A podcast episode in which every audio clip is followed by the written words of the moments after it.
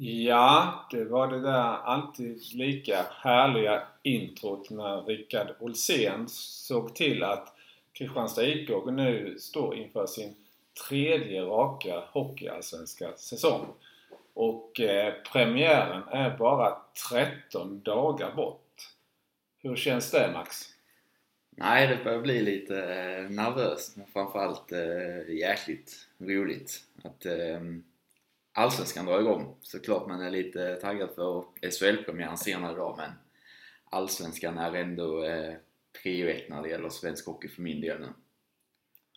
Ja, eh, det är alltså Max, eh, min son. Jag heter Thomas och idag är det alltså vårt tredje avsnitt av KIK enligt far och son.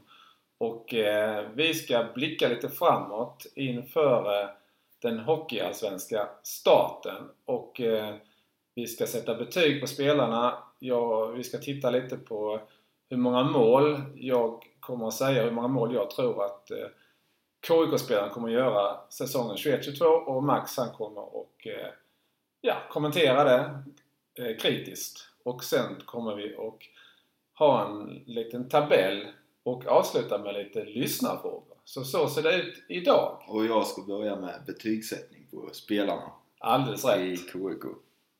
Mm. Ska vi dra igång? Se om du har några invändningar på det? Absolut. Eh, vi kanske ska ta först då det är en skala från 1 till 5 där 1 är Hockeyettanivå, 2 är godkänd Hockeyallsvensk nivå, 3 är bra Hockeyallsvensk nivå, 4 är mycket bra Hockeyallsvensk nivå och 5 är SHL-nivå. Mm. Och eh, du har ju kört att du använder eh, lite fegare ramar, att du kan sätta halvor på spelaren, så det har jag också gjort då. Så det kan vara en 2,5 alltså mellan godkänd HA-nivå och bra Hockeyallsvensk nivå. Men eh, då börjar vi från eh, längst bak med eh, Fredrik Dischow där jag har en tvåa. Det har jag också. Och jag har en två och en halva på Olof Lindblom. Jag har bara en tvåa på Lindbom. Jag, I nuläget så bedömer jag att Discher och Lindbom är likvärdiga. Vi har fått se Lindbom mer men eh, Lindbom har, tycker jag, gjort det bra de senaste matcherna. Han blev bättre och bättre men eh, jag har alltjämt en tvåa på honom. Jag tycker Lindbom var väldigt eh, bra mot Karlskrona i torsdags här. Vilket Discher också var mot både Tingsryd förra veckan och framförallt Troj, eller mot Troja i tisdags ja. Eh, backar, Gustav Buraman har jag på en eh, trea. Det har jag också. Och jag har Theo Nordlund på en trea. Jag har på 2,5. Men då har du ju sett Theo Nordlund är ju bara 19 år. Du har bet, framförallt bättre koll på juniorhockeyn. Och, eh, jag har sett Theo alldeles för lite och tyvärr har han ju åkt på en knäskada här också så jag har inte sett honom i de senaste matcherna. Han är väl borta en fem veckor till ungefär beräknas.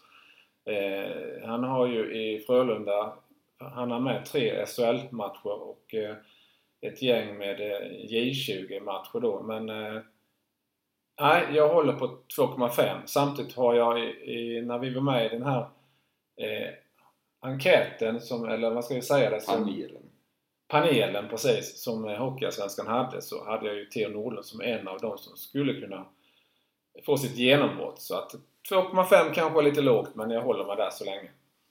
Ja, jag tycker han har bevisat så pass mycket under den försäsong han gjort och de matcherna han spelade. Plus eh, det jag sett på träning och när jag följde honom i J20 att eh, jag tycker han är redo för Hockeyallsvenskan och eh, de egenskaper han har så är han på en bra Hockeyallsvensk nivå. Och framförallt har han egenskaper som en del andra backar och backuppsättning inte har. Vilket gör att i konkurrens med de övriga så höjer jag alltid en trea.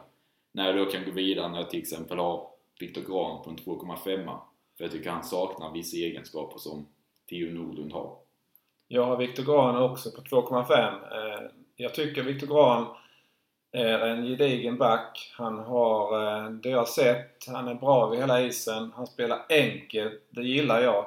Eh, att han, som jag skrev nu i, en tweet-tråd här inför senaste matchen mot Karlskrona, hans gamla klubb, att eh, han kanske inte syns så mycket men det ser jag också som något positivt att, att han, eh, han spelar enkelt, eh, han eh, spelar inte våghalsigt på något sätt utan han, han eh, är eh, han är bekväm med pucken och eh, låter kanske de mer konstruktiva eh, backarna och anfallarna slår de här eh, djupledspassningarna och så. så att, jag tycker att Viktor Grahn har eh, inlett förtroendegivande. Han har ju spelat på SHL-nivå i, i Luleå, det är en av säsonger sedan. Men 2,5 med potential vill jag säga.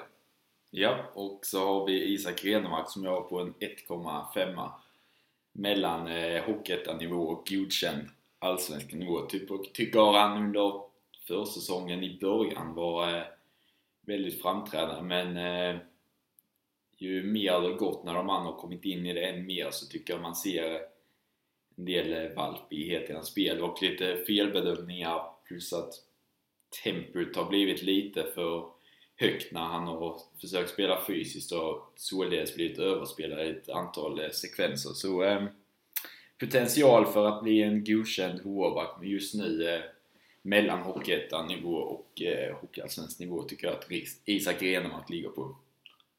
Ja, jag delar allt du säger men jag, jag har satt en tvåa på Isak Renemark. Eh, tycker han har defensiva egenskaper. Han visar eh, framförallt i början som du sa men de senaste matcherna så har han slarvat lite, eh, tappat puck och eh, inte orsakat något mål men han har orsakat eh, några farligheter som han hade kunnat undvika. Men, men eh, ja, jag ger honom en tvåa.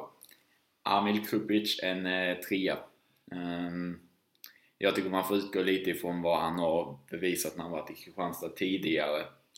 Eh, och då så eh, tycker jag att han är en klart eh, bra hockeyallsvensk back med potential för att komma upp på en 3,5 närmare ditåt i alla fall att sjunka ner på en 2,5.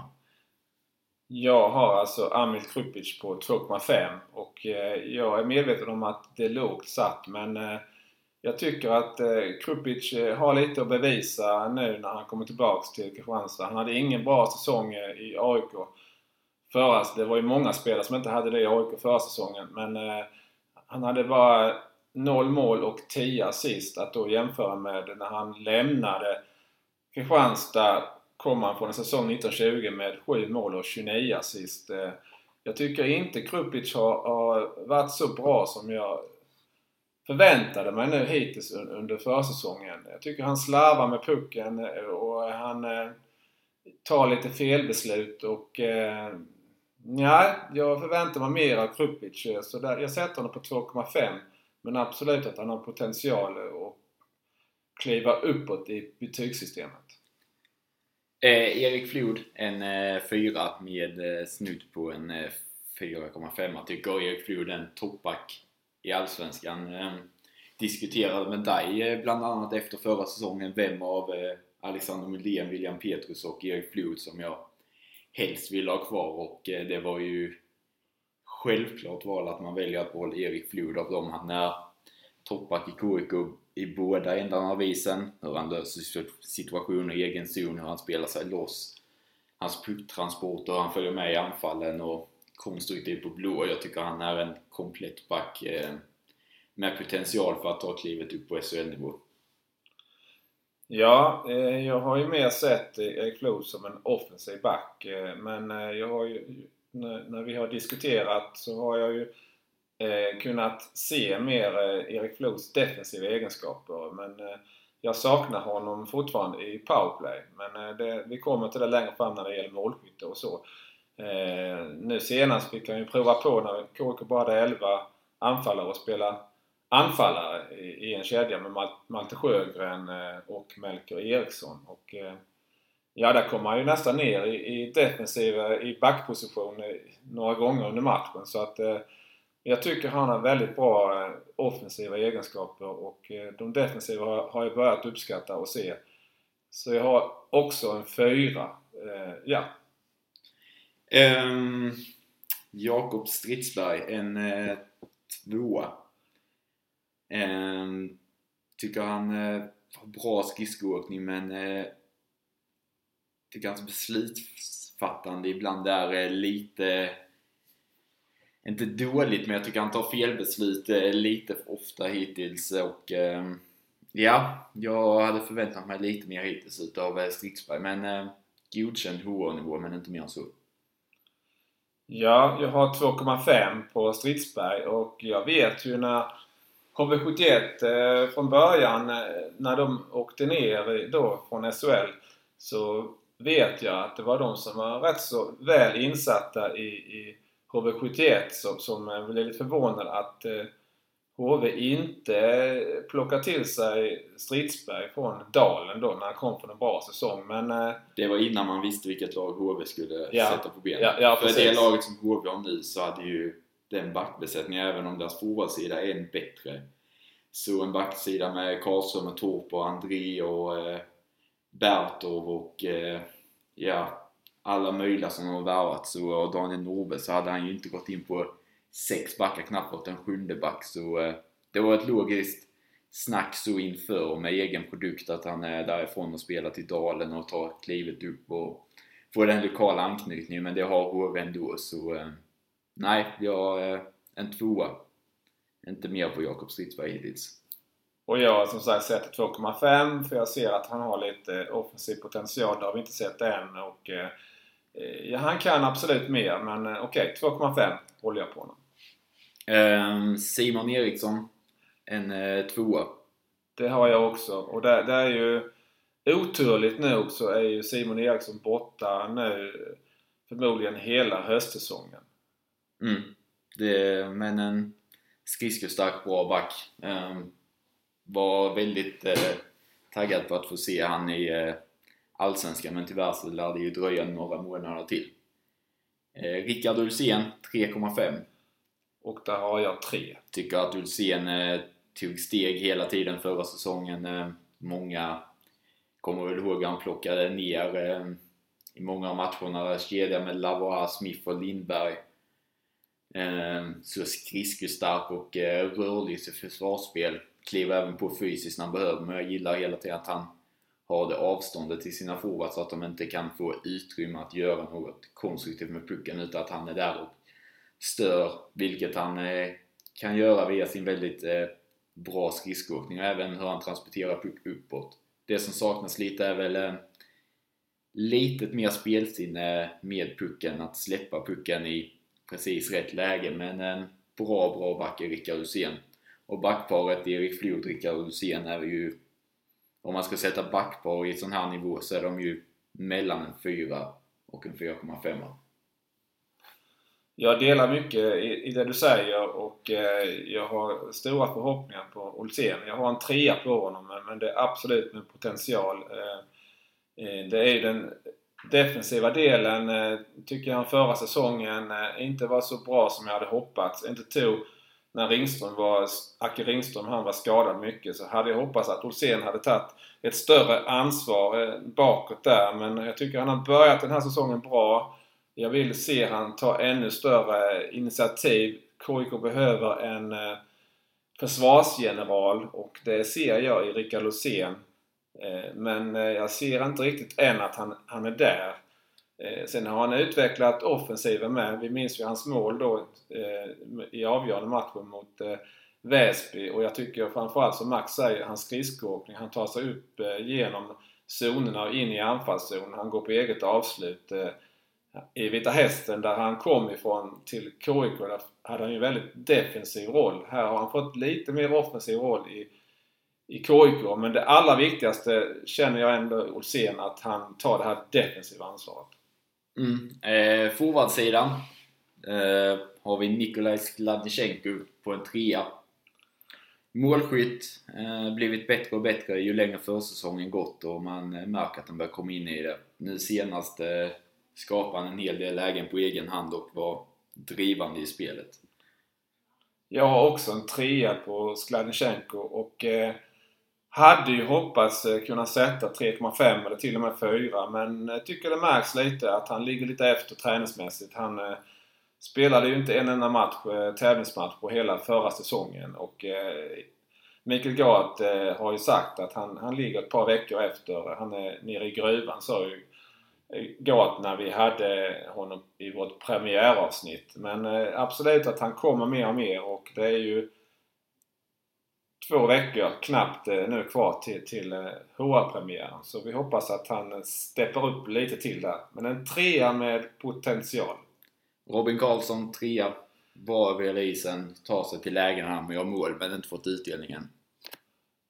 Ja, jag håller med dig. Vi kommer till mål, mina målskyttar sen här och eh, jag sätter 2,5 för jag tycker han har, eh, han har missat för mycket men han har jobbat bra. Eh, Trevor Sheek, en eh, trea. Med potential för att komma upp på en 3,5. Otroligt smart över alla 60 meter över isens längd. Alltid spelbar, lätt att spela med. Um, tror att han och Devin Sidroff kommer att ha väldigt eh, roligt ihop och det är mycket nyckel till att eh, för att det ska funka att eh, Trevor Sheek är så lätt och anpassningsbar i, sin, eh, i sitt spel och eh, hela tiden finns som en eh, möjlig väg för Sidroff och Dennis att använda för att han hittar ytorna där han skapar tid både för sig själv och sina medspelare. Jag har också satt en, en trea på kik eh, med potential. Eh, jag måste erkänna att jag hade hoppats få se lite mer av Trevor Kik redan nu. Eh, han kom ju då från en stark, eller två starka säsonger i, i Danmark med mycket poäng, både mål och assist. Och han hade en av flera AHL-säsonger bakom sig. Mycket erfarenhet. Eh, tycker inte riktigt att han har levt upp till mina förväntningar. Så jag sätter en trea men hoppas att han kan höja sig än mer. Kristoff Kontos en eh, 2,5. Ehm, han har varit okej, okay, gjort det han ska, men jag har saknat det lilla extra hittills som jag trodde att Kontos skulle bidra med. Men ehm, gedigen spelare. Jag har en trea på Kontos. Han kommer ju då med mycket poäng eh, i bagaget eh, från eh, Boden och jag hade hoppats på mycket han blev skadad, eh, inte så allvarligt men eh, det, han fick utgå i första matchen, träningsmatchen mot Vimmerby med näsbrott men var tillbaka snabbt igen.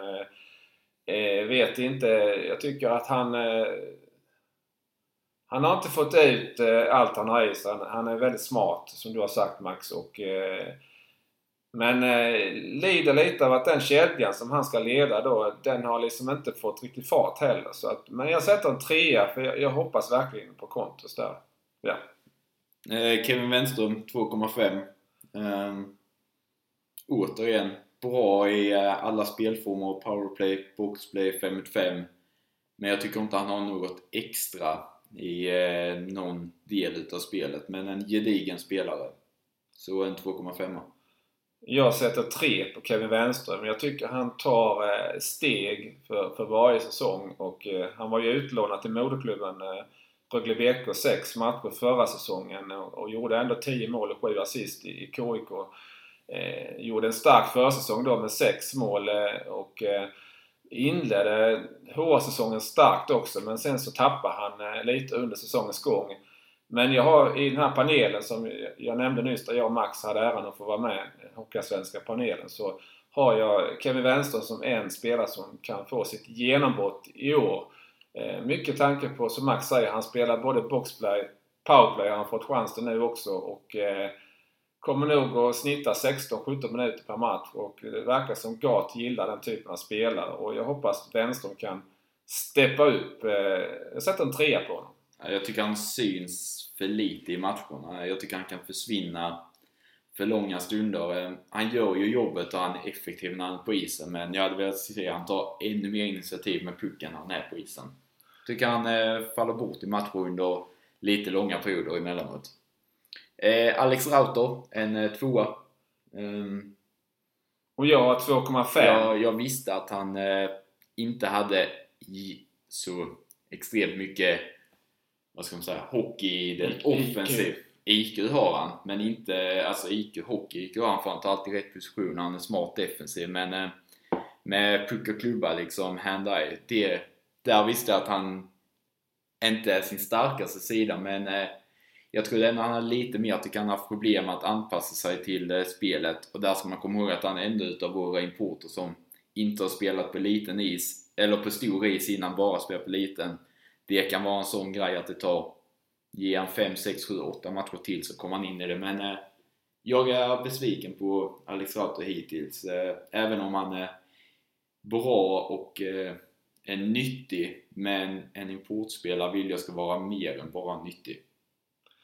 Alice Rauter har ju en historia, en KIK-historia här. Vi väntade, väntade, väntade, väntade, väntade på den här trettonde anfallaren och det är klart att ju fler dagar som gick så, så växte ju förhoppningarna och förväntningarna på att det skulle bli en kanske lite inom citat frälsare. Och sen blev det bara inom citat då Alice Rauter. Och eh, jag tillhörde ju de som blev lite besviken då. Och, eh, men sen förklarade ju då eh, värvarduon, det var ju Gat och eh, Johan Lindbom som var fortfarande var i KIK då, att det är en, en hockeyarbetare, en grovjobbare mm. och, eh, och så vidare. Och han, har, han går på mål, han jobbar för laget eh, och, och så vidare. Så han var väl inte tänkt kanske då som eh, en poängspruta. Men, men ändå, jag sätter 2,5 på Rautum. Jag hade också hoppats mer på honom. Men jag tror också, precis som Max säger, han är den enda av KIKs fyra eh, transatlanter då som inte har eh, någon erfarenhet av spel på stor is. Mm. Linus Pettersson, en eh, trea. Offensiv trollgubbe, har alla egenskaper för att kunna producera, men han leder sitt skott, spelsinne, hur irrationell han är i sin spelstil. Men eh, fortfarande, även om jag tycker han tagit stora steg i det fysiska och växt in i eh, seniorkostymen mer och mer, så finns det ändå lite frågetecken där. Och samma som Kevin Wenström tycker att Linus kan försvinna i matchrundor och lite för lång del emellanåt. Jag delar din uppfattning där. Linus Pettersson, eh, han har ju så mycket hockey i sig. Jag har 2,5 på honom. Han har visat i två matcher hittills eh, av de träningsmatcher KIK har spelat. Eh, sex matcher KIK har spelat. Och två kvar. Han gjorde två mål i, i träningsmatch, premiären mot Vimmerby och han gjorde två mål mot Vimmerby. Alltså två mål i vardera matcher mot Hockeyettan-motstånd. Nybro andra gången. Ja, förlåt. Mm. Ja. Eh, och eh, så kanske att eh, han inte riktigt växlar upp mot eh, Hockeyallsvenskt motstånd. Nu var det Troja och Tingsryd han inte har gjort mål, inte mot Mora heller då. Jag är lite, jag hoppas, hoppas, hoppas ju verkligen att eh, Linus Pettersson ska kunna ta en plats eh, i topp 6 och även få spela powerplay. Och eh, att han ska kunna höja de här 2,5 som jag sätter på honom. För att Sen lider ju Linus Pettersson också av att Kontos inte riktigt har varvat upp och Sladnichenko ligger efter träningsmässigt. Så den kedjan har inte riktigt slagit väl ut hittills.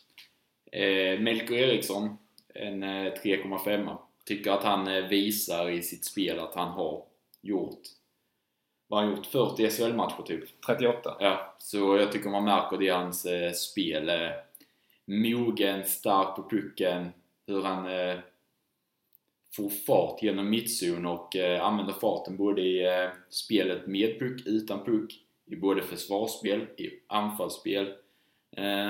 Tycker man ser att eh, han har en eh, nivå till än många andra i sin skridskoåkning och han arbetar över hela isen. Eh, skulle inte bli förvånad om Melker är uppe och nosar på en topproll i detta laget mot slutet av båt. Just nu spelar han med Herman och Malte som det ser ut men ju längre säsongen lider så tror jag att Melker kommer ha en plats högre upp i hierarkin. Även om Malte Herman är en kedja som alltid vet man får så kommer han vara en kedja där det är uttalat att de ska göra poäng. För han har hockey i sig mycket också och eh, ja, han har varit den eh, största positiva överraskningen hittills. Tycker jag. Du tog orden från mig där med största positiva överraskningen. Det var precis det jag skulle säga här. Eh, jag sätter en trea på Melker Eriksson eh, med potential uppåt då och eh, ja, jag har ingenting att tillägga utöver det du redan sagt. Då går vi in på den skadade Gustav Olof som vill ha en tre veckor, en månad kvar på sin rehab kanske. Jag vet inte. Nej, jag vet inte. Vi har inte sett någonting där. Nej, men det, han missar premiären i alla fall. Ja, ja. Så, så mycket vet vi. Men en 2,5 jag tycker att han borde kunna ta för sig ännu mer med sin kropp. Han har handled, han har spelsinne, allting. Men eh, tycker med den eh, kroppen och en bra skridskoåkning som han har, tycker han borde kunna ta för sig ännu mer. Eh, började komma igång lite och då så kom eh, såklart skadan väldigt olyckligt men eh, ja, godkänd hockeyallsvensk spelare men jag vill se att han kan ta klivet upp på en bra allsvensk nivå. Eh, skadan är alltså, eh, han fick eh, käken bruten på en träning där han stod framför mål i den här rollen som man kanske är tänkt att ha i powerplay. Eh, eh, täcka skott och eh, styra, ta returer och så vidare. Där är han ju med sin räckvidd. Eh, han är två meter lång, eh, Gustav Olhaver. Det är ju en roll som är lite klippt och skuren för honom. Men sen kanske han, som du säger, kan vara bättre i spelet runt motståndarkassen och så. Men, men just framför målet, precis framför. Så där har vi det Melker som vi var inne på. Ja. Jag tycker Melker är bättre i puckerövring och kunna ge oss långa uppställda powerplay-möjlighet mm. att när du har tagit ett skott att du kan återvinna pucken och få 3-4 skott i samma powerplay. Jag tycker där att eh, Olav måste kunna ta för sig mer och mm. visa framför till det momentet. Och det tycker jag över hela isen, även i 5 mot 5 spel att man kan kräva mer av hans fysiska spel när han har förutsättningarna. Som man ser, vad man ser på honom, att han har ju extrema förutsättningar och då kan man tycka att ah, han kanske är seg på skridskon men han har en bra skridskoåkning med, han har bra puckteknik. Så ja, det finns förutsättningar men jag saknar lite grann spel ändå. Så jag, jag har 2,5 på Olav och det var samma som du har Max. Ja. Eh, ja, vi, var, vi hoppas eh, Gustav Olhaver att du kommer tillbaka så snabbt som möjligt efter din, ditt käkbrott här och eh, visar vad du verkligen kan. Ja, och då har vi Herman Hansson som vi gratulerar till sin eh, lilla dotter som föddes ja, i onsdags kväll här. Men så spelar Herman Hansson, jag tycker han blir bättre och bättre för varje år som går. Han är uppe på 3,5 i min bok. Han bidrar i spelet i alla moment och utvecklat sitt spel med pucken. Uh, ja, jag tycker att uh, han hittar finurliga lösningar, att han eh, har potential för att kunna börja producera kanske en halv poäng per match. Han har eh, spelsinnet, han har börjat växa in i det att kunna få ut det även i matchsituationer. För när man ser på träningar så eh, skapar han väldigt mycket och även i stängda lägen när man kanske tränar 5 mot 5 som är ganska matchlikt då så är han alltid eh, bland de som ligger bakom mest lägen och det tycker han bör föra över mer och mer till matchsituationer. Ja, eh, Herman Hansson, eh, som sagt ett stort grattis till eh, din lilla dotter och du var ju inte med nu då i senaste träningsmatchen mot Karlskrona. Men eh, du är varmt välkommen tillbaka i laget. Eh, du, du behövs i, i eh, den här fjärde checking-linen där med, eh, som du sa Max, med Malte Sjögren och Melker Eriksson. Den kedjan har ju varit väldigt bra hittills under försäsongen och eh, Sen då också boxplay-duon där, eh, Herman Hansson, Malte Sjögren, är ju hög hockeyallsvensk klass skulle jag, skulle jag vilja säga. Eh, lyfter väldigt ofta ner eh, pucken i motståndarnas zon trots att de då spelar i boxplay och kan hålla kvar pucken där nere. Mm. Så jag ger... Eh, eh, jag hade Herman på en trea men just det här samarbetet, samspelet med Malte Sjögren så ger jag honom 3,5 med potential för mer. Och det såg vi förra året när man eh, ville röra runt lite i kedjorna. När man delade på Malte och Herman. Så kunde både Maltes kedja och Malte hoppa upp och spela med Fredrik Hansson och Wilman Borvik bara för exempel. Då blir den kedjan än mer effektiv. Herman kom upp i en annan kedja, då blir den än mer effektiv och det visar att de båda två utvecklat sitt spel, det offensiva och eh, tar sig till chanser. När vi då kan gå in på Malte Sjögren, det du var inne på samma spel där hans skridskoåkning extrem hur han checkar och jag tycker både han och Herman, det är inte bara att de åker, åker, åker. De åker rätt. Och det gör att de eh, flyttar ner spelet i anfallszon och eh, i kombination med Melker Eriksson då puckerövringen så de får långa, långa, långa anfall. De, eh, man spelar sig inte ur sin egen zon när de är och pressar på en. Ehm, så ja, och även att de får börja mycket i egen zon, ta tekning i egen zon. Men 9 av 10 gånger känns det som att de är, har flyttat ner spelet i offensiv zon när de ska lämna isen. Så eh, mycket viktiga spelare både Malte och Herman. Men jag har Malte på en 3 och Herman på en 3,5.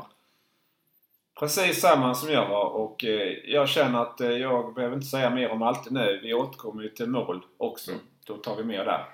Dennis Svensson. Ja. En 3,5. Det har jag också. Ehm, väldigt bra, väldigt viktig med alla inte på is-egenskaper som han har egen produkt, kapten, ledarrollen. Ehm, där han är jätteduktig och viktig. På isen så tycker jag att han bidrar med det han ska, men i den offensiva konstellation som han nu spelar i med Trevor Sheek och Devin Sidorov så tycker jag vi borde kunna få ut än mer poängproduktion utav Dennis. Även om han är en i grunden bra tvåvägscenter så vill jag få ut mer av hans potential som han ändå har i spel med pucken och på offensiv del av isen. Jag har inget att tillägga där. Jag har också 3,5 på Dennis som då, sagt. Då tar vi Devin Sidorov. Eh, 4 med snudd på 4,5. Eh, jag är eh, förälskad i Devin Sidorov på isen. Hans skridskoåkning, hur han tar sig till skott, hur han använder backarna som eh, skymmar på målvakten. Alla de saker som vill ha en målskytt. Flyttar pucken i sidled innan han skjuter. Åker punkt till punkt. Aldrig bara åka in och ta ett vanligt skott utan det är alltid någon sidledsförflyttning. Antingen djupled eller sidled. Eh, utmanar, kan både, inte rädd för att gå in på målet. Eh, vi såg senast när han bryter in och kör rakt över Järvinen när han trycks in i målet utav en Karlskronaback. Nästa sekvens, då är han inte rädd ändå. Då bryter han rätt in i mitten mellan tre Karlskrona-spelare och får iväg ett skott. Dessvärre får han en skada då, men ingen fara. Men eh, Devin Sidorov är en klassspelare. Ren klass. Jag har en fyra på Devin Sidorov och eh, precis som Max säger, alltså jag blev eh, riktigt, riktigt eh, skrämd och skraj och, och, så vidare när han åkte på en, en eh, ful tackling i egen zon och eh, sen så spelade han vidare men eh, han kom inte ut till tredje perioden sen. Trevor Sheek fick den i egen zon. Okej. Sidorov fick den i anfallszon. Okej. När, han- då, Ja. när du sitter på läktaren så här. Jaha, nu går det så jävla dåligt så nu ska Devin Sidorov börja köra själv också. Då Just fick han smällen. Men eh, eh, rapport från GAT är att eh, både Trevor Sheek och Devin Sidorov kommer att vara på is på måndag. Så inga problem med någon av dem. Och som spelare som jag sa, Devin Sidorov är eh, otroligt bra. Otroligt bra. Han gjorde ju tre mål då. Eh, det var Mot mot, Troja mot. Troja, eh, alla målen i den matchen. Och det är tre olika mål han gör. Ett som ett snärtigt skott. Ett där han eh, söker upp ytan, att han tar sig till ytan där han vet att Buraman har pucken. Om jag letar mig ut där, han hittar målzonen där han kan få pucken och farlig. Eh, han går runt målet och gör en köksvägen och sen så har han ett där han petar in en retur efter sitt eh, snärtiga skott. Så spela klart alla situationer och kan göra mål på många olika sätt. Så eh, ja, Devin Sidorov är riktigt bra. Ja, Det, så kan man sammanfatta det. absolut. Ja, då var vi klara med spelargenomgången här och det var ju ganska mycket överensstämmande.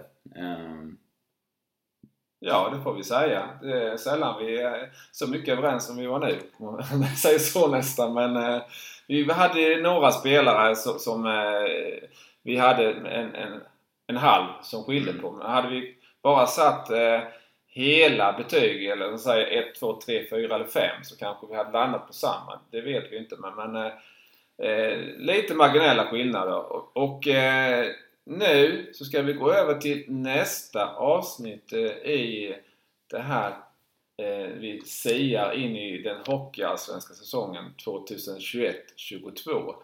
Eh, jag har ju tidigare, så ni som ser mig, jag har ju, twittrar ju och har ju då lagt ut som jag trodde eller förväntade mig att eh, Kristianstad IK skulle producera målmässigt eh, 2021-22.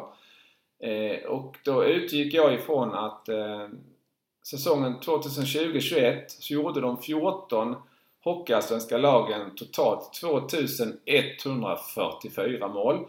Och det blev ett medel på 153 mål. och KIK gjorde 110. 110. Som är 2,1. Ja. Knappt det. KIK var klart sämst alltså. Näst sämst det var Västervik som kom femma då förra säsongen. Men då eh, med 134 mål. Men då ska vi komma ihåg att Västervik släppte bara in 124. KIK släppte in 170. Alltså minus 60 i målskillnad och eh, Västervik hade då plus 10 i, Mm. i målskillnad. Väsby, om vi tar ett exempel, så då var det tredje sämst målmässigt på 136. Men å andra sidan släppte Väsby in 211 mål. Lite bakgrunden där, men som sagt snittet var på 153 mål. Och eftersom då både jag och Max, vi, vi tror och hoppas att Koruka ska kunna kravla sig över det här nedersta strecket. Du tippar ju till och med Koruka på sexa om du inte har ändrat dig nu. Så, så eh, har jag höjt det här och tänker att då får ju Koruka i alla fall göra 153 mål som är snittet från förra säsongen. Och jag har gjort en fördelning här då. Och eh, kommer igen, gå igenom eh, spelare för spelare och eh, Max du får kommentera om det är högt eller lågt eller om du håller med mig. Ja. Ska vi köra igång? Yes. Då tar vi, jag tar i bokstavsordning här nu så det är ingen rangordning på något sätt utan jag börjar med Gustav Buraman. Fem mål. Lågt. Du vill ha 10. 10. Det var väldans. Han kommer att spela powerplay men jag ser honom mer som att han passar till mål. Där tror jag han kommer. Han hade 4 plus 17 i Väsby på 45 matcher förra säsongen. Men eh, I Ja. och med i powerplay att eh, vi har Sidorov, vi har Kontos som spelar ihop med Buraman på de tre paraplypositionerna. Eh, oftast Buraman på pointen, Kontos till eh, vänster och Sidorov till höger. Men Kontos, Buraman och Sidorov är så jäkla rörliga på skridskorna så eh, Buraman kommer inte bara utgå ifrån sin pointposition utan jag tror att han kommer att falla ut på en eh, sida därifrån Sidorov har gjort några mål nu så eh, jag tror att Buraman kommer att göra över 5 mål upp mot 10 i och med att eh, Gat och eh, Piva matchar ganska hårt med hur man vill att eh, Buraman och eh, Krupic som han spelat med lite nu, de startar i anfallszon när vi får teckningar där. Egen zon, oftast Flod och Ulsén. Så därför kanske jag drar ner Flod lite och höjer Buraman i målskyttet eftersom att de matchar ganska hårt med att de offensiva spelarna startar i regel sina byten i anfallszon. Och de defensiva som är bättre på att flytta upp spelet startar mer i egen zon. Så eh, jag tror att Buraman är uppe och eh, snuddar på tvåsiffrigt i målkolumnen i alla fall. ja, det var hoppas att du får rätt Max. Och en mer, eh, ett till argument är hur han följer med i anfallsspelet. Kommer hela tiden andra vågen där han senast när han fick två, tre lägen, jättebra lägen mitt i slottet där han kommer som en släpande spelare. Kommer tre med tre och så kommer Buraman två meter bakom och får passningen i slottet och där kan han avsluta från eh, och han har ett bra skott när han väl skjuter. Jag vill se han skjuta än mer för att kunna få än mer utdelning på sina passningar när han lägger dem. För eh, ibland blir han lite väl lättläst med att han inte tar sina skott hela tiden utan söker passningarna lite för ofta. Det tror jag att Gat också kommer påpeka under säsongen att ta skottet för att hota. Och skjuter du skott så kan du göra mål. Ja. Eh, vi går in på nästa. Simon Eriksson. Eh, som sagt så kommer han väl förmodligen att missa hela höstsäsongen och eh, jag sätter ett mål på Simon Eriksson. Jag sätter noll. Jag tror att eh, när Simon Eriksson kommer tillbaka kommer eh, backsidan vara så pass satt att eh, jag tror tyvärr inte att Simon Eriksson spelas in i laget utan lånas ut i en division 1-klubb. Vi får se. Eh, Simon Eriksson har ju annars potential. Han var ju kapten i Tyringe som då ramlade ner i tvåan eh, förra säsongen och spelade negativt kval då. Men eh, han gjorde ändå 14 mål och 17 assist på 38 matcher i, i Tyringe. Det, det är riktigt bra. Det är bra ja, men eh, dels att du går upp en division till. Du missar hela försäsongen, du missar 4-5 månader. Jag eh, tror att det kommer vara svårt att ta plats och eh, jag tror att KIK kommer ha värvat en ny back innan vi går förbi eh, nyår. Alexander Molén kanske? Ja, Du tror det? ja. Du tror inte han, han, spelar i Kristianstad innan nyår. Eh, han är ju inte ens med idag när, eh, när han är hemma Malmö... i Malmö ja. Ja, När de har rest till Leksand. för SHL-premiär. Ja, vi får se. Om Alexander Moldén som gjorde många powerplay-mål förra säsongen i Kristianstad. Sen så gick till Västerås och bara satte ner foten där i princip innan han värvades ner till Malmö och SHL. Om det kanske hade varit ett tillräckligt högt, stort steg att ta att eh, lämna till Västerås eh, och inte kanske då till SHL-nivå. Men eh, kanske då att KIK blev vinnaren i slutändan ändå. Dels så fick en jäkla massa cash.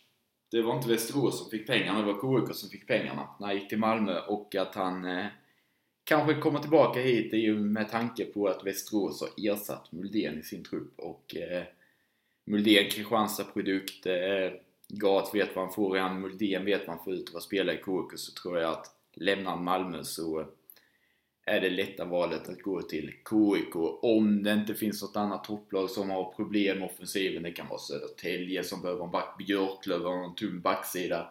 Även om det är skickliga backar som de har där så har de kanske 6-7 backar bara. Men eh, faller allt på plats så spelar Alexander Muldén i Kristianstad IK innan 2022 tror jag. Men jag hoppas att han tar plats i Malmö för det är han värd, eh, Alexander Muldén.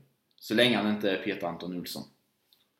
Eh, Alexander Moldén, han, han har ju så mycket hockey i sig och jag, jag läste nu att han har, han har ju spelat bra, tycker han själv. Eh, fått bra kritik under försäsongen. och gjort eh, två mål. Eh, game winning goal båda två. Men det är klart, då har ju då Malmö har ju haft bland annat tre danska, som danska backar som har varit iväg och spelat OS. Laursen, Laursen. Ja. Det... Så, så, att eh, han har ju klart fått en liten gratis öppning eh, in i Malmölaget där. Men... men eh... Ja, nu tar jag tillbaka för de kommer tappa en back i juli i och för sig. För Anton Olsson som vi pratade in, om innan Nashville draftade därför jag vill att han ska spela han kommer ju med största sannolikhet spela junior-VM för Sverige. Så där tappar Malmö en back runt jul och nyårsveckorna. Ja. Eh, jag vill bara säga det om Alexander Moldén att eh, hoppas, och jag läste det nu att eh, han, han säger det, det är tuff, jäkligt tuff konkurrens i Malmö men han ska verkligen ge det här en chans. Han ska kriga för att ta tillbaka den platsen han hade nu under försäsongen. Och eh, jag delar Max uppfattning där. Jag hoppas att Alexander Moldén kan få till det i, i Malmö Redhawks. Men om det inte skulle gå den vägen så är han varmt välkommen tillbaka till Kristianstad IK. Mm. Ja. Eh, apropå offensiva backar. Ja, i och för sig offensiva och defensiva eftersom vi går in på Erik Flod nu. För han är ju inte bara en offensiv back, Max. Nej. Han, eh, du har... Jag har sju mål eftersom han inte, Erik Flod, har spelat powerplay direkt nu under försäsongen så sänkte jag. Jag hade satt 10 mål från början det som jag sa, jag, jag gick ju ut på Twitter med eh, antalet mål men eh, i och med att jag ser nu att eh, Erik Flod spelar väldigt mycket i 5 mot 5 och boxplay men inte i powerplay så då drog jag ner till 7 mål istället. Och jag drar ner 3 till. Okej. Okay. Jag säger 4 mål men han kommer göra en hel del assist. Ehm, ja, han spelar inte powerplay, han startar i regel fler byten på den defensiva delen av isen än på den offensiva. Sen för han spelet i riktningen som är åt offensiva men eh, Erik Flod, eh, han är inte här för att göra mål. Han bidrar med så jäkla mycket annat och även om han skulle göra två mål så kan jag lova att han kommer vara KUKs bästa back genom säsongen ändå. Så jag säger fyra mål på Erik Flod. Ja, jag, eh, som sagt jag hoppas ändå att han kan komma upp i de här sju målen. För han, har, han har ett lurigt handledsskott eh, skulle jag vilja tillägga bara. Ja, Eh, och sen kommer vi in på Viktor Gran. Där har jag satt tre mål. Ja. Eh, mm, två, tre någonstans skulle jag väl säga. Eh, kommer ju inte vara uppe och eh, ha jättemånga lägen. Men eh, något eh, skott från blålinjen lär väl slinka in och någon eh, rensning från egen zon i tung bur kanske. Så ja, en halv handfull mål eh, kan nog Viktor Gran bidra med. Ja, som sagt han har inte varit så offensiv hittills. Han har gjort ett bra jobb i det defensiva. Även om han är bra vid hela isen. Men eh, han har eh, tagit ett stort och bra defensivt ansvar. Och eh, han hade då eh, i fjol, när han väl var ledande back i Karlskrona i ettan, eh, 5 mål och 23 assist. Eh, och eh, sen hade han ju två hockeyallsvenska säsonger innan dess där han gjorde 5 mål och 17 assist på 104 matcher. Men fyra av de målen kom ju den första säsongen. Andra säsongen kom ju en viss William Peters in och tog den här ledande backpositionen i eh, Karlskrona väl? Ja, stämmer. Ja. Eh, Ami Krupic är nästa och där sätter jag faktiskt åtta mål. Alltså ett mål bättre än han hade sist han var i KIK. Um, ja, jag säger väl fem någonstans. Uh, tar inte så jäkla mycket skott ändå. Uh, han är ännu mer söka passningar nästan än vad Buraman är. Just nu, uh, innan så tog Petrus väldigt mycket skott men jag tycker Äh, att han Petrus, passar. Äh, en Buraman menar jag. Eh, han tar, söker ännu mer passningar än vad Buraman gör och 5-6 mål på Kupic någonstans. Ja, det är så roligt för jag tycker att det, men jag är, har ju sämre hockeyöga än Max. Eh, det, det erkänner jag. Men jag tycker att Krupic har skjutit mycket faktiskt. Inte minst i powerplay så, så skjuter han gärna. Men det kanske bara i powerplay. Kanske inte så mycket i 5 mot 5 spelet då. Men han skjuter inte målskott. Det är alltså, han skjuter... Nu senast hade han två skott där han siktade kanske en halv meter utanför för, som han lägger ner i isen för att det ska komma in en styrning. Eller så skjuter han för retur. Eh, när han var tidigare så sköt han mer målskott om jag ska säga, där han gick för att göra mål. Eh. Men med sitt smarta spelsinne och höga hockey så skjuter han skott som i andra vågen efter sitt skott målet kan komma. Så jag tror inte att han kommer göra så många mål direkt på egen hand. Men kommer ligga bakom en hel del mål ändå. Tack för den skottpassningsförklaringen Max. Eh, Theo Nordlund sätter jag tre mål på. Mm, jag tror att Theo Nordlund gör en 5-6 eh, mål om han kommer tillbaka ifrån eh, skadan relativt snabbt och eh, är tillbaka på samma nivå som han var på innan skadan och kanske kan växla upp än mer så ser jag väldigt stor potential i Theo Nordlund. Mm. Rickard Olsén, fyra mål. Ja, det, han gör väl ett, ja, något sånt. Var 15 match. Typ För, förra säsongen så hade Rickard Rosén på 44 hockeyallsvenska matcher, han hade ju en skada där under säsongen med. Tre mål och sju assist. Och sen i playout så gjorde han ju ett mål. Det här äh, målet som har vevats i vår vignett här då. Det här klassiska Rickard Rosén-slagskottet som vi taggar så mycket för. Är det KIKs mest klassiska mål genom tiderna? Ja, är det det? Eller är det eh, William Petrus? Ja, då när... Uppsala 14 april. Ja, då, då i spel 5 mot 3. 3 mot 3, förlåt. Ja. ja. Jag vet faktiskt inte eh, vilket. Eh, båda målen var ju ofantligt viktiga då. Eh, eh som sagt, William Petrus eh, spel 3 mot 3 eh, gör det här när Kristianstad då satsar, får man säga ändå offensivt med två anfallare och offensive backen Start, Petrus. Startar med eh, Lövstedt, Hansson, ja. Petrus i ja. första bytet när Almtuna startar med Per Svensson, per Svensson och eh, Filip Hasa som är med redan då som spelar back också Almtuna och eh, om det är Mårtensson borde det ju vara så de spelar med två backar. Eh, ja. ja, där, det är väl det eller Ulséns mål är väl eh, de det mest klassiska KIK-målen. Ja. Skulle jag väl tro. Så länge som vi har följt KIK får vi säga då. Sen kan vi inte gå tillbaka längre i tiden kanske. Men eh, vi, vi, får kanske höra om det är någon som lyssnar på oss nu som kan komma med något annat klassiskt eh, KIK-mål. Mm. Ja. Eh, vi var på Olsén ja. Eh, där var vi överens. Isak Renemark sätter jag tyvärr sätter jag en nolla där. Eh, jag håller med. Jag tror att att eh, Isak Enemark inleder säsongen som sjunde back och blir åttonde back när eh, Theo Nordlund är tillbaka. Ehm,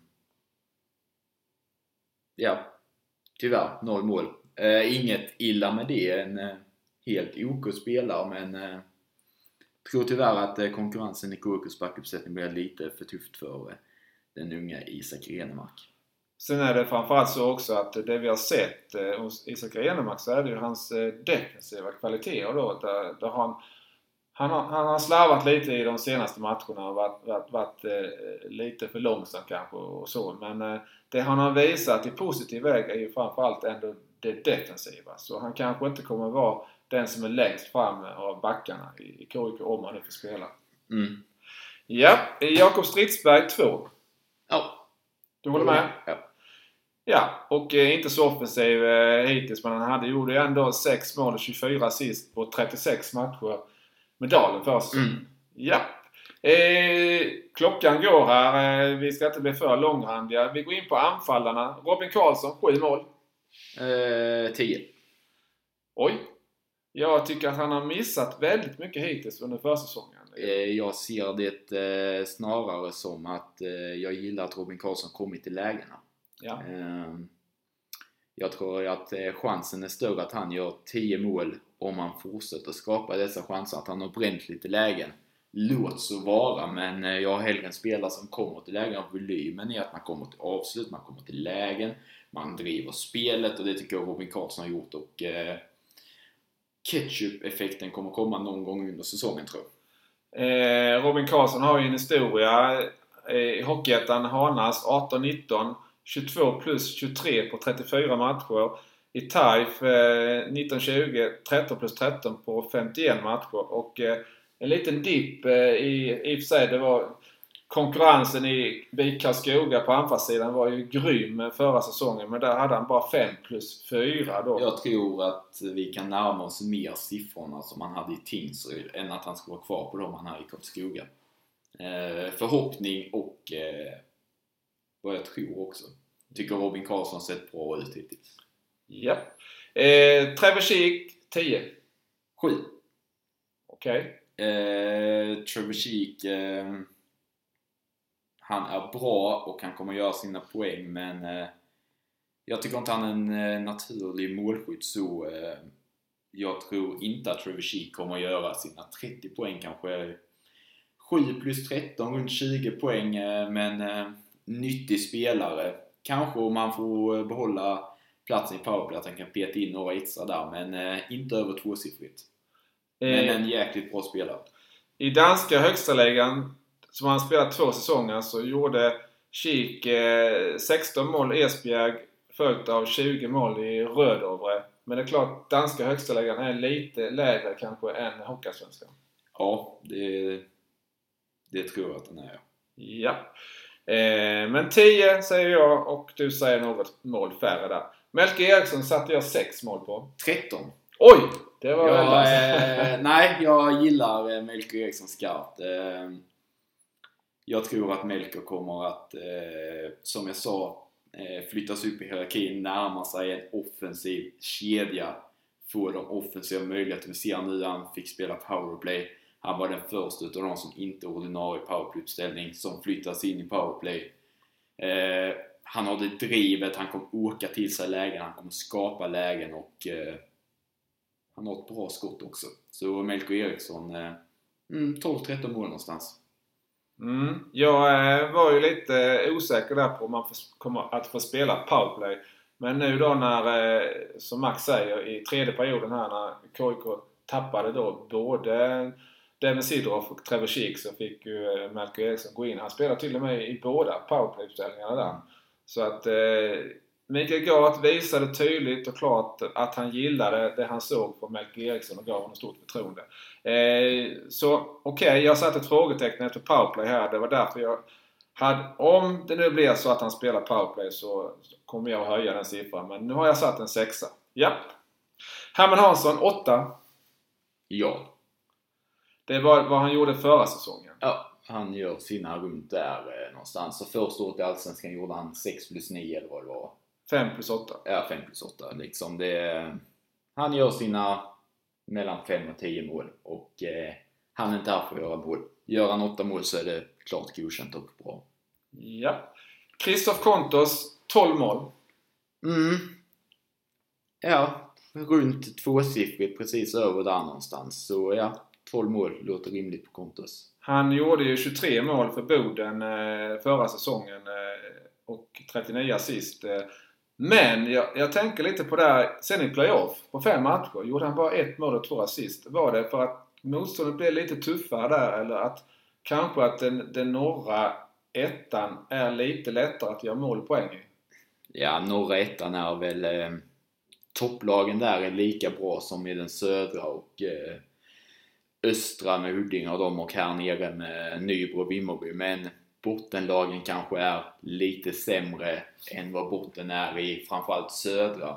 Där jag tror att nivån överlag är högre. Men eh, jag tror att Kontos eh, folk i våra powerplay kommer att attackera Sidorf. Man kommer gå hårt på Sidorf, man kommer gå hårt på Buraman och vi såg nu senast eh, Buraman släpper ut två passningar till Sidorf och då så flyttar Karlskrona deras boxplay med eh, som det var då Niklas Johansson Santesson. Båda, en var på Buraman, en var på Sidorf. Släppte han den över på Kontos ställe som kan vandra in långt och där har han ett bra skott när han kan vandra in ända in i cirkeln och prickskjuta. Så jag tror Kontos kommer göra sina mål ändå och eh, majoriteten kommer vara i powerplay. Japp. Eh, Gustav Olhavar, när han nu väl kommer tillbaka. Som sagt, friskna till så fort du kan eh, eh, Gustav. Eh, fem mål. Ja. Då nöjer vi oss där. Och som sagt, eh, viktigast är att du blir frisk och bra från din käkskada Gustav. Men välkommen tillbaka. Vi behöver dig. Kristianstad har bara 13 anfallare i truppen som går in i, i Mm. Hockeyallsvenskan med. Eh, Linus Pettersson 10. Ja. Det är någonstans där. Eh, har ett jäkligt bra skott. Eh, som jag skrev i den där panelen om Hockeyallsvenskan. är alltid med ute på målvaktsträningarna. Eh, diskuterar ganska så flitigt med Joel Giset och med Olof Lindbom och med Fredrik Discher var det är svårast målet att rädda var man ska skjuta sina skott. Så ja, jag tror att Linus Pettersson kommer upp i tvåsiffrigt antal mål. Ja, och jag har som sagt hoppats ju väldigt mycket på Linus Pettersson. Och han gjorde ju i Hockeyettan för Karlskrona förra säsongen eh, sju mål på 27 matcher. Och då kom han ifrån nio matcher med, med Modo där han bara hade gjort ett mål. Så jag är lite där... eh, Gör han sina mål mot lite enklare inom citat motstånd eller kan han liksom växla upp eh, den här säsongen och göra de här 10 målen? Jo, det tror jag att han kan. Det låter bra, tack. Eh, Rauter, Alex Rauter sätter jag fem mål på. Ja, det 5-6 mål någonstans. Eh, Ja, Han kommer bidra men han ska göra ändå. Eh. Grovjobbare, bidrar i spelet, eh, kommer peta in något mål här och där. Han kommer spela boxplay men inte powerplay. Ja. Ja.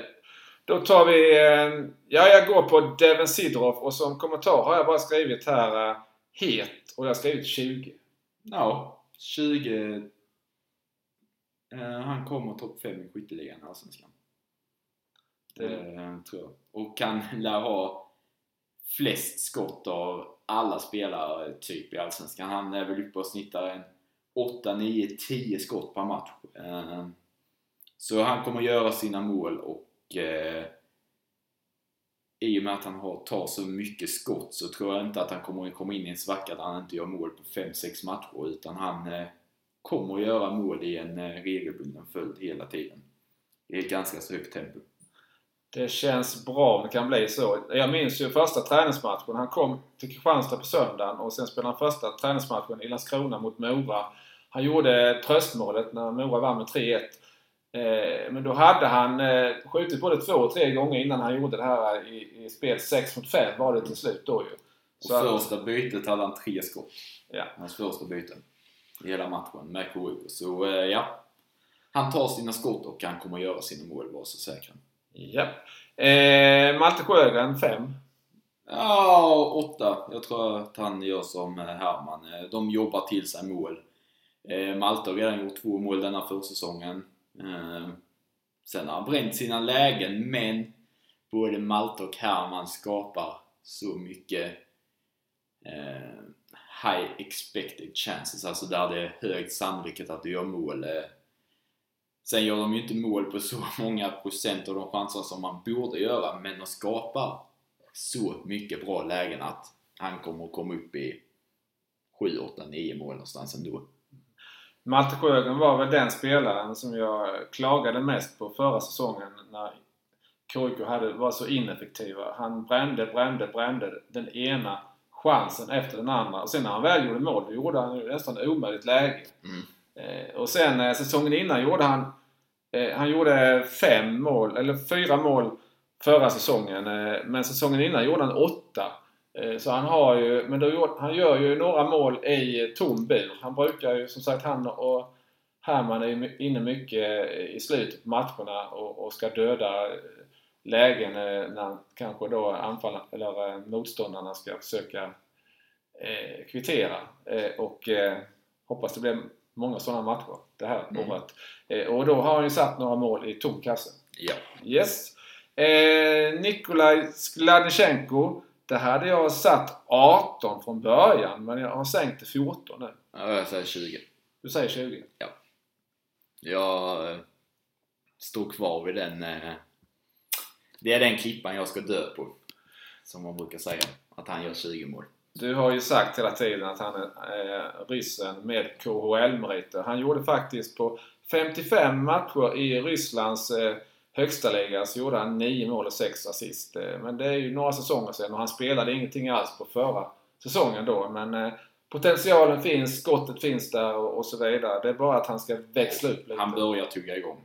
Ja. Han var jäkligt bra senast mot eh, Karlskrona. Bra. Eh, Dennis Svensson sätter jag 8 på. Mm. Ja, men ja. Han spelar, får han spela med Kik och Sidorov hela säsongen så kanske han kommer upp i några filer. Men eh, runt eh, 10 måls eh, snöret där någonstans tror jag att Dennis Svensson landar. Dennis Svensson tycker jag har missat en del målchanser redan på försäsongen och förra säsongen gjorde han eh, också en del eh, missar i öppna lägen. Så jag jag förväntar mig lite mer av Dennis Svensson eh, offensivt eh, och eh, han borde kunna höja, men jag sätter en 8 men eh, hoppas att han kan höja den än mer. Kevin Wenström 10. Ja. Det, han har skottet för det och han Jag tycker han behöver skapa lite fler lägen. Tycker ibland att, som jag sa innan, att han försvinner i matcher. Men skottet har han för att göra tvåsiffrigt antal mål. Bara hoppas att han eh, kommer till tillräckligt med lägen också för att göra det. Ja, och eh, Kevin Wenström gjorde förra säsongen 10 plus 7 på, eh, på 47 matcher. Då var han ju utlånad i 6 matcher till Rögle. Eh, så att, eh, och 6 mål på försäsongen. Han gjorde en del mål i powerplay då så att eh, nu kanske han inte får lika framträdande roll i powerplay som han hade förra säsongen. KIK har ju många eh, kandidater på, på de platserna där och det första powerplayet är ju rätt så starkt om man säger så. Så, så att eh, men sen ska det ju ut på isen också. Men, men eh, Kevin Wenström 10. Mm. Yes. Eh, Då- Vi drar nu bara igenom tabellen utan motivering. Säger våra ettor. Det har dragit iväg på tiden här. Så, Ja. eh, någon liten motivering kanske på vissa lag. Eh, ja, ska vi ta Ska vi ta ettorna? Vi, vi tar tvåorna och så hela vägen ner då? Ja. ja. Då börjar jag med min eh, Hockeyallsvenska tabell 21-22. Då har jag etta HV71. Jag har Björklöven etta. Okej. Det får du nästan kommentera kort i alla fall. Ehm, jag tror i slutändan att HV ändå kommer vara laget som går upp, men eh, det är byggt med så, alltså får de det att rulla och att det kommer igång ordentligt så eh, är det såklart bra, men de har byggt laget med i princip fyra första kedjor. Eh, Måns Lindbäck som eh, kom han upp i 20 mål i Södertälje förut, ska typ spela fjärde kedja i HV. Eh, Björklöven Ja, Per Kent är Per Kent och Hans Wallson är i grunden en jäkligt bra coach eh, som kanske inte fick ihop det till fullo förra året men eh, ja, jag tror på eh, Björklöven och deras målvaktssida är vass när de har två riktigt, riktigt bra målvakter rätt åt. Och eh, jag tror att Björklöven kommer lasta på med någon spelare till under säsongens gång. Vilket HV med kommer att göra såklart men eh, Björklöven vinner serien tror jag. Ja. Och eh, då går vi på tvåorna. Och jag har Björklöven som tvåa. Och jag har skrivit tre namn där bara. Jag har skrivit Per Kente, som du var inne på, sportchefen. Som har den här fingertoppskänslan och får ihop ett bra lag. Jag har skrivit Olle Liss, en favorit som eh, kan göra de här målen, inte minst i, med sin slägga i powerplay. Och Daniel Rahimi, han är nog grymt revanschsugen när han då blir avstängd i eh, eh, slutspelet, ett avgörande slutspel mot Timrå där då. Mm. Eh, eh, och eh, han saknades nu igår när, när, eh, när Björklöven förlorade hemma mot Mora 0-1. Ja. Eh, men eh, Rahimi tror jag kommer att eh, höja Björklövens spel i egen zon. Och ja, Mm. Och jag har HV 2 ja. Så det är bara att vi, vi växlade platserna där. Tre har jag Västerås. Mora. Oj, ja. Nej, jag, Johan Hedberg är... Han kommer inte träna Allsvenskan länge till. Han är så sympatiskt intryck, eh, extremt hockeykunnig. Eh, jag skulle vilja säga att eh, det man får uppfattning av är att han är Allsvenskans bästa tränare och tycker Mora har byggt ett intressant lag och man får ut potentialen i ja, Miketina, Sanen och så har du fortfarande Ljunggren och Jobb Persson som kanske är det bästa radarparet i hela serien.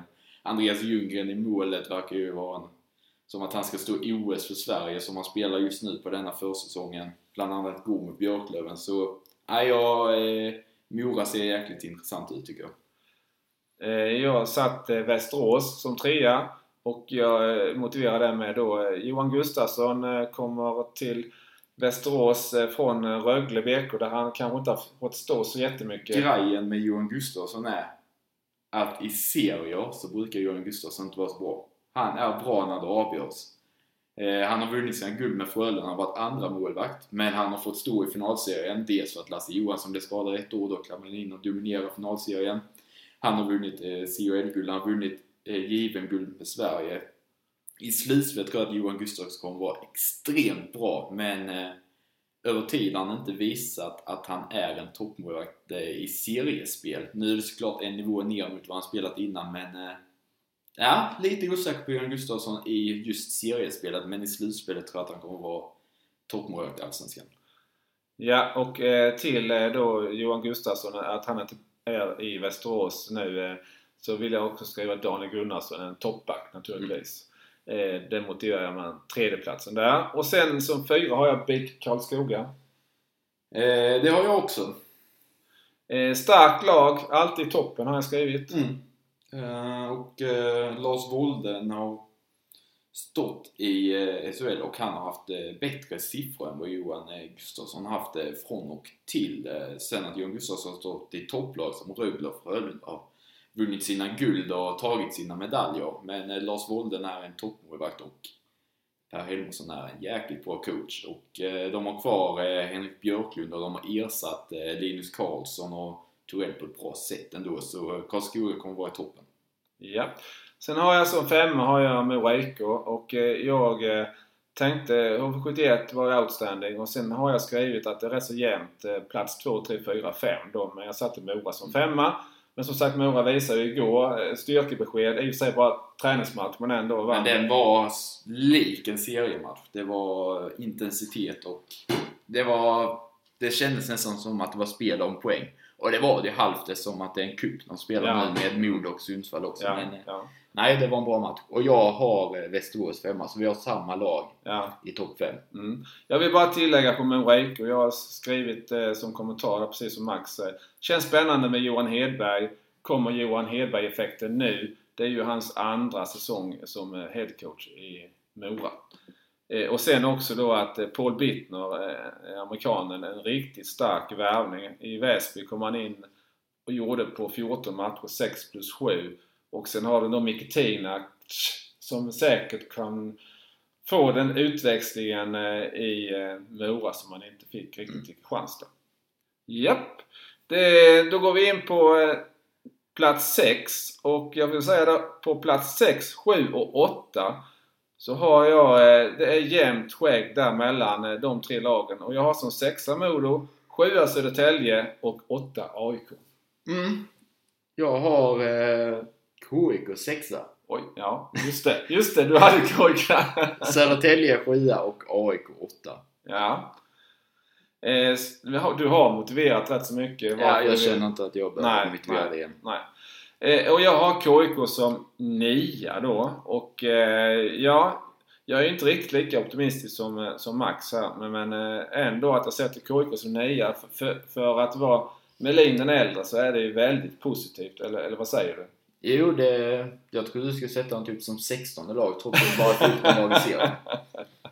Ja, Eh, Och jag har eh, Modo som eh, nia ja. Eh, jag tror att eh, Karlin-effekten eh, kommer främst till säsong 2. Även om Modo har sett jag har sett dem en del på försäsongen och de har inte fått resultaten med sig hela tiden men spelmässigt har de sett bra ut i de två matcherna som jag har sett med dem. Så Karlin har redan hunnit implementera sitt spelsystem en del men säsongen 22-23 tror jag att Modo blir livsfarlig i Allsvenskan.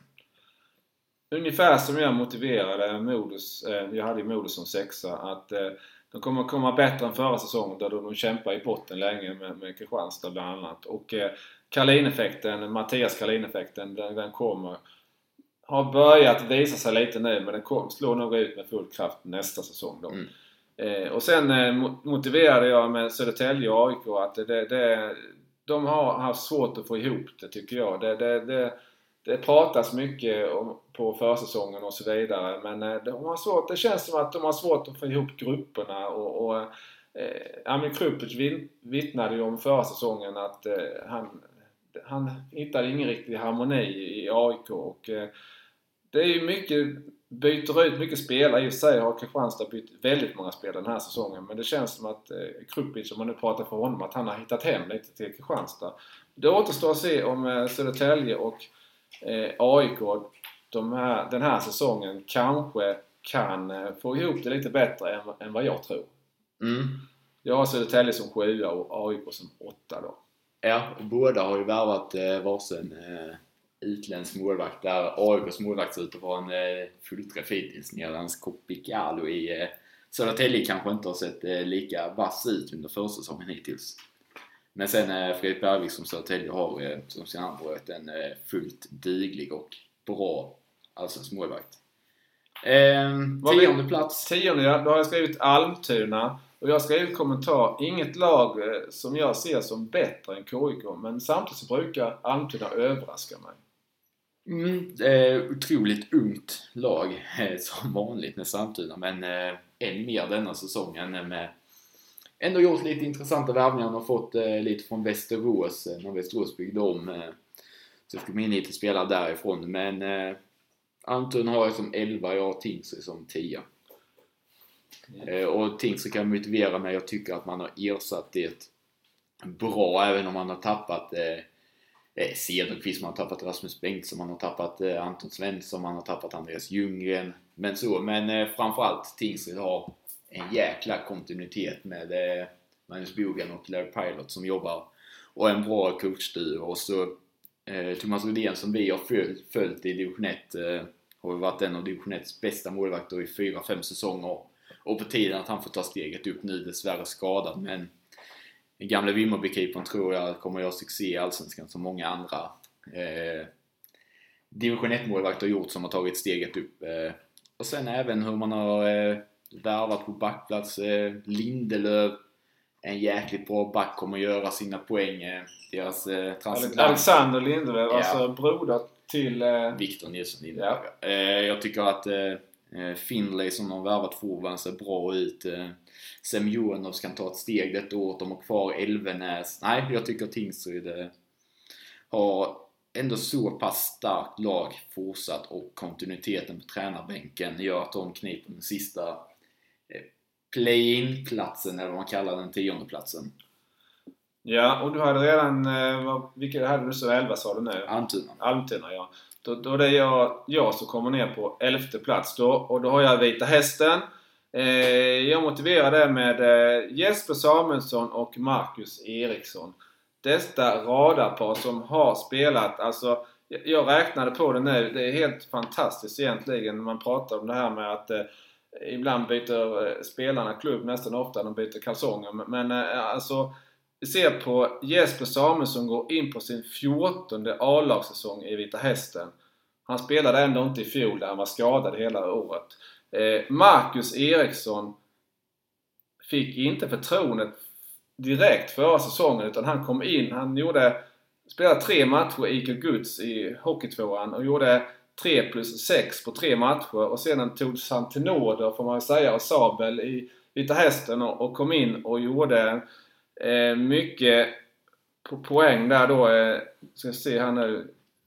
Eh, och eh, alltså, han är inne på sin 17 säsong eh, i... Eh, nej, han har gjort 17 säsonger i eh, Vita Hästen. Alltså inne på sin 18 säsong. Det, det är ju helt otroligt. Och eh, han, han, gjorde alltså 11 plus 14 poäng på 34 matcher när han kom in i Vita Hästen.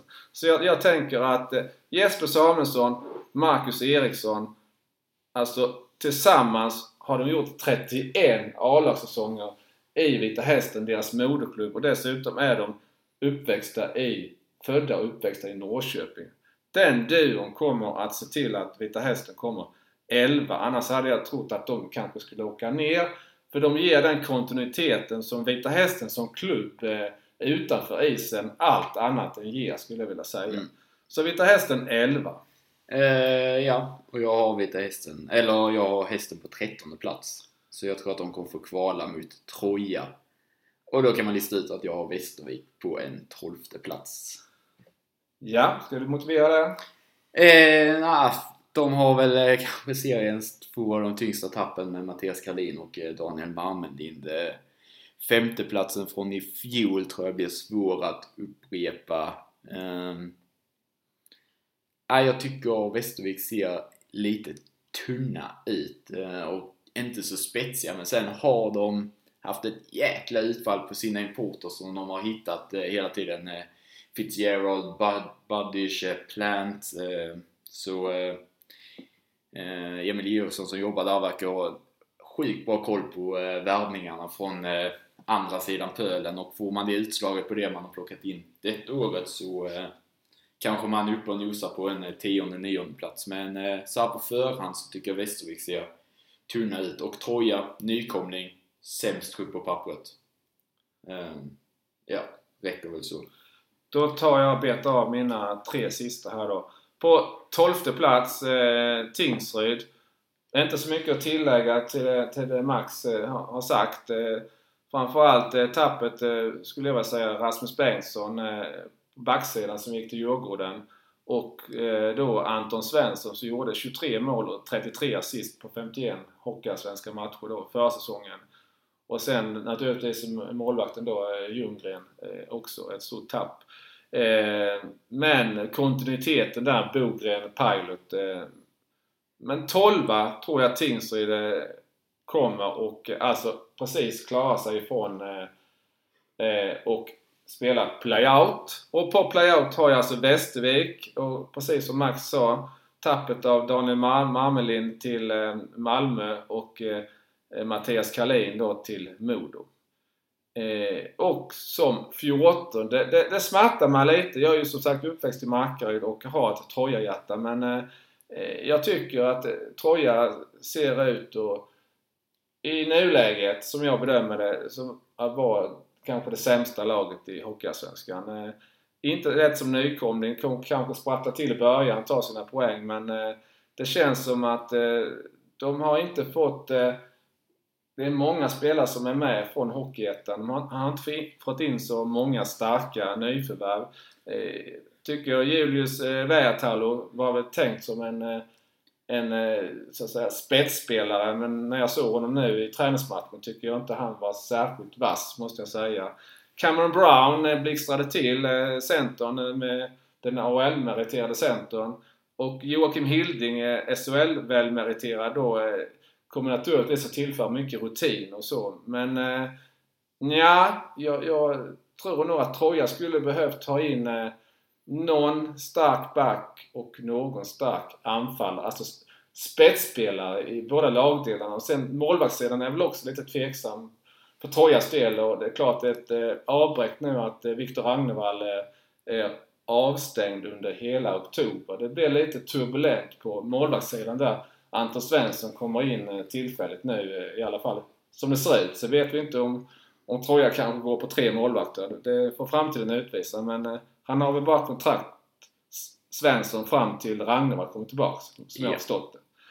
Ja, lite så. Som sagt, det smärtar mig med, med Troja som på sista plats men jag får kanske pudla. Jag har ju genom åren pudlat ett antal gånger så att nog för detta. Det var en lång eh, podd, Max. Mm. Och de frågorna vi har fått har vi besvarat i, eh, snacket om spelarna och vad vi trodde om KIK. Så eh, nu har vi passerat en timme och 20 minuter så Oj. då kan vi väl eh, runda av här. Känner jag. Ja, va, Om du inte har eh, något mer att tillägga.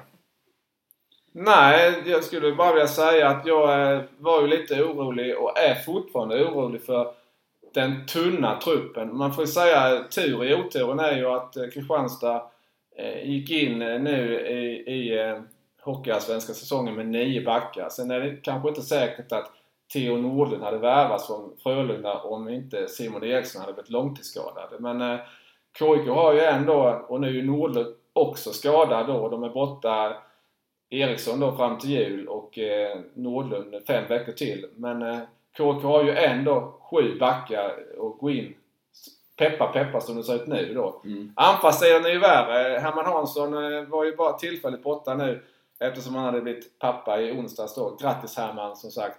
Eh, och Olhave, Gustav Olhave vet vi att han, han är borta på grund av bruten käke. Men hoppas han tillfrisknar snabbt och kan komma tillbaka i spel. Men det viktigaste är hälsan Gustav.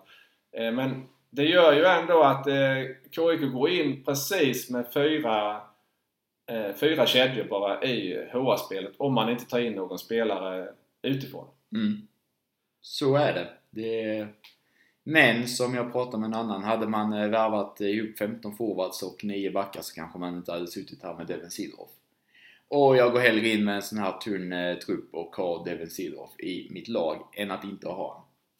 Så eh, ja, jag är inte så orolig för att det är så tunn trupp. Det var ju den här... Och det blir alltid lite... Nu sa ju Gat att det inte är så med SHL men eh, när den serien drar igång här och vissa juniorer som kanske varit uppe och eh, nosat på laget och inte tar plats så blir det alltid några sådana tillgängliga. Och då får väl KIK vara där och hugga om det kommer något läge på någon.